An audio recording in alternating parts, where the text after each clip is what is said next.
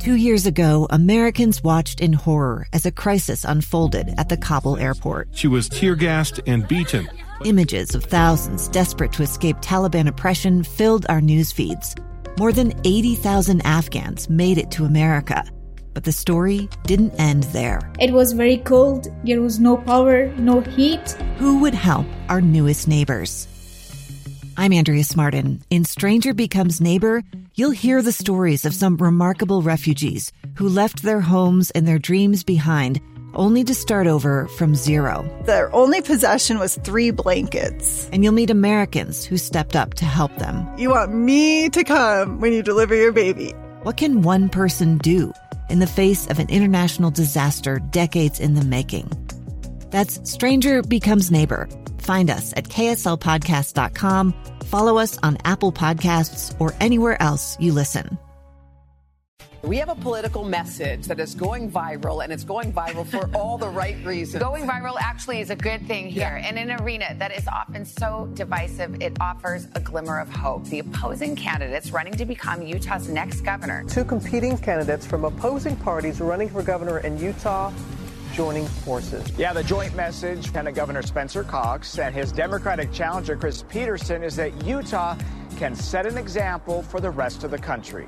That's been a pretty cool thing to watch from my vantage point. It has been a remarkable ride for these two candidates and for their video, as it has, uh, you know, to use the appropriate parlance, gone viral. It has circled the globe and come back again. It's been absolutely uh, fascinating and is a point of pride, I believe, for this great state to to have its hand in teaching this lesson that civility is something that can, in fact, be uh, captured and held on to even in the midst of a contest as important and crucial as the race for governor, uh, as is the case here in the state of Utah. We spoke earlier in the week on the day of its release, uh, the day of this video's release, we spoke to current Lieutenant Governor Spencer Cox, the Republican nominee for governor. Joining me now is the other half of this now viral video, Chris Peterson, Democratic candidate for governor. Uh, Mr. Peterson, sir, how are you?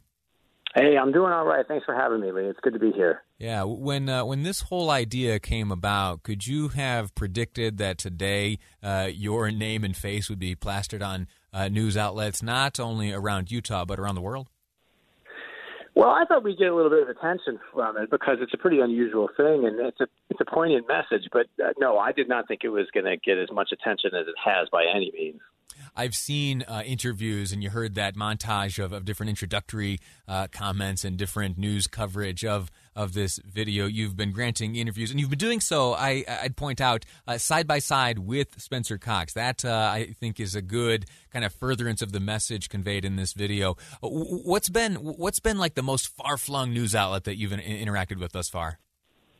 well, I, I've got an interview, radio interview uh, scheduled with New Zealand uh, uh, coming up in a few days. so, I mean, it's about as far as you can get. I, I suppose I haven't heard from Antarctica yet. oh, well, we'll see if we can change that. Producer Amy, would you reach out to your counterparts in Antarctica, see if we could arrange something for uh, for the good candidate here? Uh, th- this this segment is called a, a, day in the life. It's designed to uh, allow candidates uh, a chance to kind of peel back the curtain a little bit, share with the listeners here uh, exactly what the experience is uh, of running for office. It's not necessarily uh, you know a platform for policy and position. We're not digging into the other candidates or anything like that, but it is simply to share what you're going through. And so I'd ask you, what is what is life like these days? You wake up in the morning, you, you're trying to get yourself into the governor's mansion. What do you do to pull that off?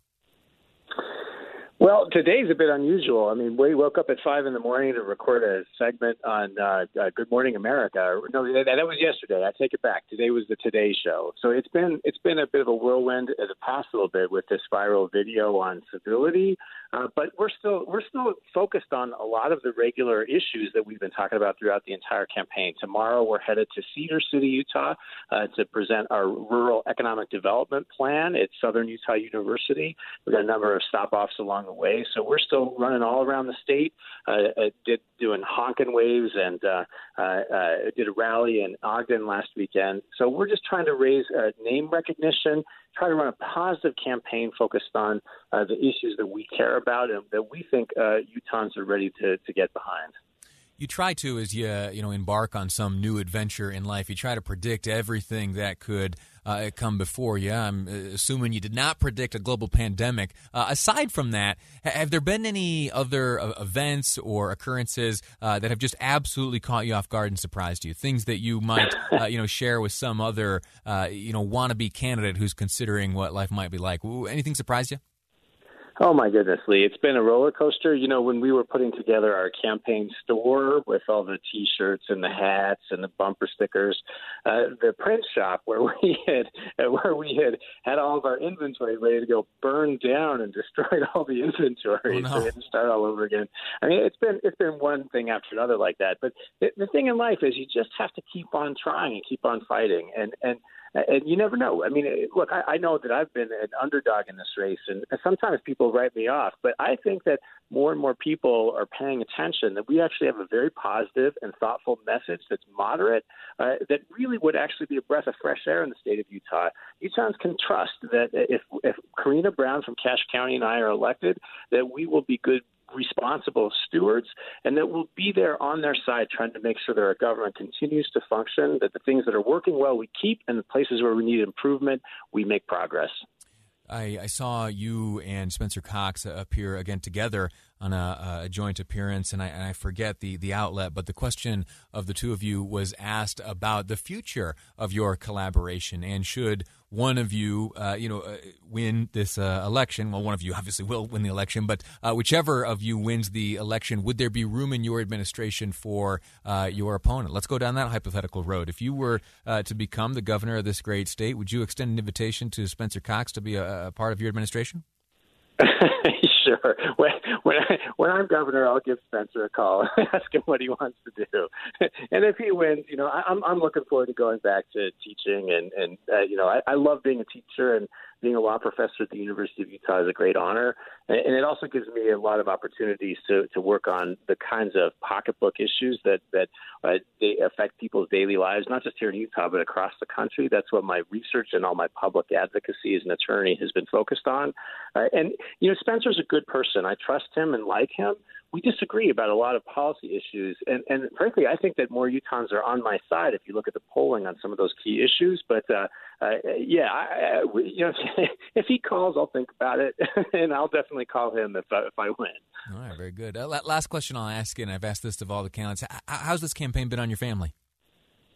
That's been tough. I, I, I'll, I'll be honest. I mean, right now uh, with uh, the pandemic, and you know, my wife is a brilliant attorney, and she she works full time, and we've got three kiddos uh, who are um, we're in Salt Lake School District, so we're, we're learning at home. So and I'm and I'm I'm juggling working half time up at the law school to keep keep the bills paid. So it's been, it's been hard, uh, it, but I, I'm I'm really blessed to have just wonderful kids that have been supportive and, and seem to be interested in the campaign. Uh, and my wife is just uh, such a remarkable, patient woman. I, I feel, uh, you know, if anybody uh, deserves thanks in all of this, it's her. So thank you. Got about 15 seconds left. Uh, what's your final pitch to voters here on the program today? I think that uh, it's time for change in this state. You know, we had uh, three ballot measures last election that got overturned and watered down. That's not right to disregard the will of the voters. I'll listen to the public and be a breath of fresh air. You can trust me to be a solid leader of this state. Chris Peterson, Democratic candidate for governor of the great state of Utah, joining us here on this uh, segment of A Day in the Life. Mr. Peterson, thanks for your time. Best of luck to you. Hey, thanks, Lee. Take care now. All right, a quick break. We're going to come back and have a conversation with our third college professor of the day.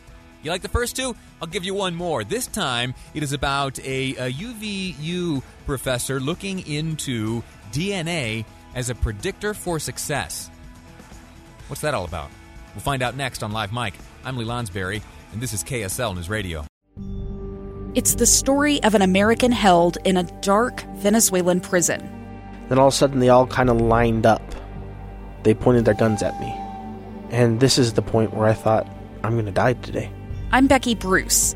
I spent a year working on Hope in Darkness, which now has more than 2 million downloads. Find it on kslpodcast.com or wherever you listen to podcasts.